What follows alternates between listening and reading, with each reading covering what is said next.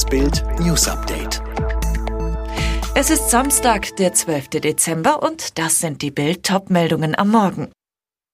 Erstes Interview mit Olaf Scholz im Kanzlerbüro. Corona. So dramatisch ist die Lage in vielen Kliniken wirklich. Tornadowalze verwüstet sechs US-Staaten. Was hat der Neue mit uns vor? Bild trifft Olaf Scholz zum ersten Interview im Kanzlerbüro. Zu welchen Maßnahmen wären Sie bereit, wenn sich die Lage nicht schnell verbessert? Scholz, es darf keine roten Linien geben, das hat uns diese Pandemie nun wirklich gezeigt. Wir müssen immer bereit sein, umzudenken, wenn die Umstände es erfordern. Jetzt heißt es impfen. Können Sie garantieren, dass bis Weihnachten jeder eine Boosterimpfung bekommt, der sie will? Scholz, das erklärte Ziel ist, bis zu 30 Millionen Impfungen hinzukriegen.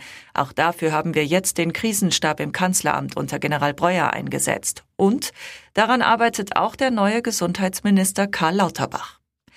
Ein Teil der Bürger radikalisiert sich, fühlt sich vom Staat gegängelt. Scholz, ein sehr kleiner Teil. Ich will das Land zusammenhalten und bin also auch der Kanzler der ungeimpften. Die möchte ich gerne vom Sinn der Impfung noch überzeugen. Wie dramatisch ist die Lage in unseren Kliniken? Bild am Sonntag fragt nach.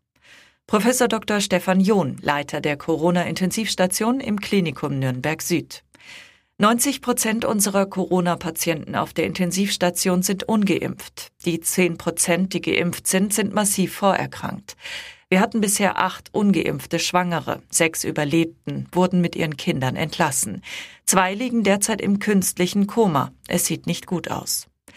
Jan Schilling, Leiter der Corona-Intensivstation am Uniklinikum Hamburg-Eppendorf.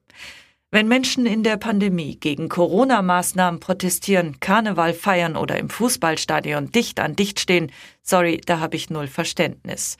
Drei Viertel der Covid-Intensivpatienten sind ungeimpft. 30 bis 50 Prozent von ihnen überleben die Erkrankung nicht.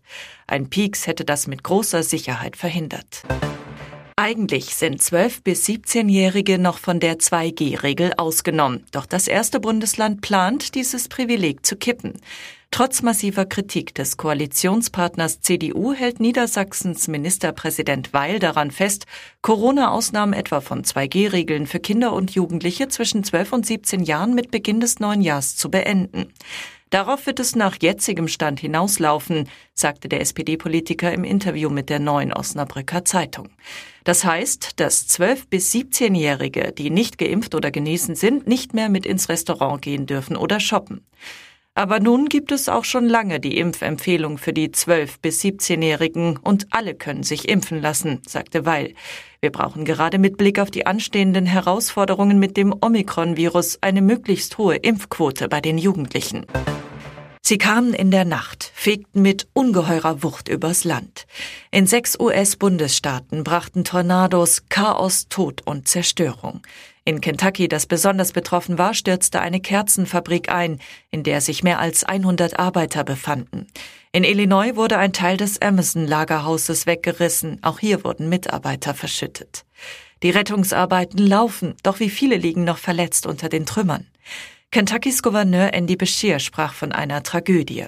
Allein in der Kerzenfabrik in Mayfield müsste mit bis zu 70, wenn nicht gar mit 100 Toten gerechnet werden. Das war wohl der verheerendste Tornado in der Geschichte unseres Bundesstaates. Alles in seinem Pfad ist weg. Häuser, Geschäfte, Regierungsgebäude, einfach weg. Teile von Industrieanlagen, Dächer sind in Bäumen. Es ist schwer vorstellbar, dass das überhaupt möglich ist. Gloria Sophie Burkhardt ist 1,85 Meter groß, erfolgreiches Model und die älteste Tochter von Bayerns Ministerpräsident Markus Söder. Klingt nach einem traumhaften Leben, doch sie weiß genau, wie schmerzhaft es sich anfühlt, wenn man gemobbt und ausgegrenzt wird.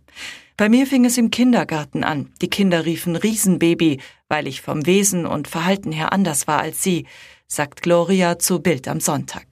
Die eher linksgerichteten Lehrer ließen mich spüren, was sie von Papas Politik hielten, nicht viel. Was bislang nur ihre Eltern wussten, Gloria litt seit Geburt an einer Aufmerksamkeitsdefizit- und Hyperaktivitätsstörung, ADHS, hatte Probleme mit Konzentration und Selbstregulierung. Sie lächelt. Rückblickend bin ich überzeugt, nur durch die Verletzungen meiner Kinderseele wurde ich zu der Frau, die ich heute bin. Ich lasse mich nicht beirren und verfolge konsequent meine Ziele. Werden wir am Saisonende sagen, die Meisterschaft wurde am 15. Spieltag entschieden? Fakt ist, Bayern hat schon sechs Punkte Vorsprung vor dem BVB. Bayern siegt, auch wenn Lewandowski mal ein Torpäuschen macht. Dortmund vergeigt ohne Haaland-Tore im Schnitt 0,7 Punkte pro Spiel. Dortmund hat Probleme. Gladbach dagegen die Krise. 1 zu 4 in Köln, 0 zu 6 gegen Freiburg, jetzt 1 zu 4 in Leipzig. Gladbach-Trainer Adi Hütter hat es bisher nur geschafft, in wenigen Topspielen aus einem Haufen ein Team zu machen. Trotzdem, Gladbach-Chef Eberl will derzeit an Hütter festhalten. Die siebeneinhalb Millionen Euro Ablöse sind dessen aktuelle Überlebensversicherung.